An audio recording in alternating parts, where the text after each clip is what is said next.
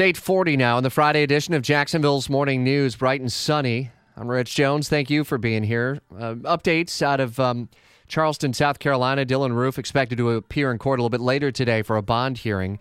We'll update you on that one in Jacksonville's evening news at 6. Paige Kelton with CBS 47, Fox 30 Action News traveled to Charleston yesterday. Um, followed uh, local bishop who was up there as well. And uh, you may have seen her reporting last night at either 10 o'clock or 11 o'clock. And I saw you tweet out a couple of minutes ago, Paige. You, you'd think that there would be anger and vengeance and outrage, and probably there is in some homes in Charleston. But you're hearing and maybe seeing the opposite happening. I absolutely am. Last night, Rich, you know, Bishop McKissick, uh, I've heard him speak dozens of times.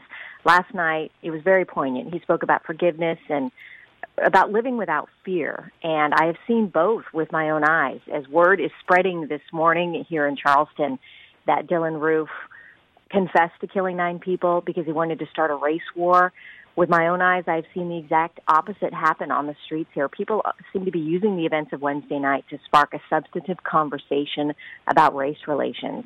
Uh, outside the church just a few hours ago, people of all races were holding hands, they were praying.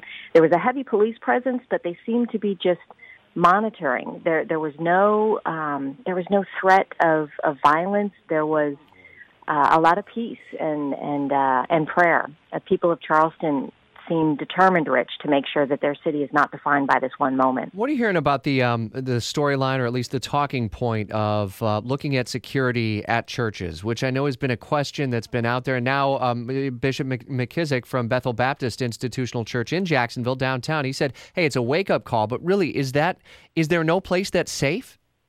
Uh, it appears not anymore, but Bishop McKissick and, and so many others uh, said that you can't, they can't live in fear he said that uh, his excuse me, my alarm is going off. No worries, it's okay. my, he said that uh, on Sunday his service there will be no extra security. I spoke to the uh, to the bishop of the church we were at last night, and he said uh, in the hours after the shooting Wednesday night, his church got a call from law enforcement. At that point, they they didn't know what was happening. They thought it might be some broad plan to attack local churches. So many churches were put on lockdown, but no one I've spoken to said they had any plans to change security, to change the way they're uh, they're doing things because they don't want this to change them. Paige Kelton with CBS 47, Fox 30 Action News. Appreciate the insight. You can follow along at actionnewsjax.com. WOKV News time is 842. This is the story of the one.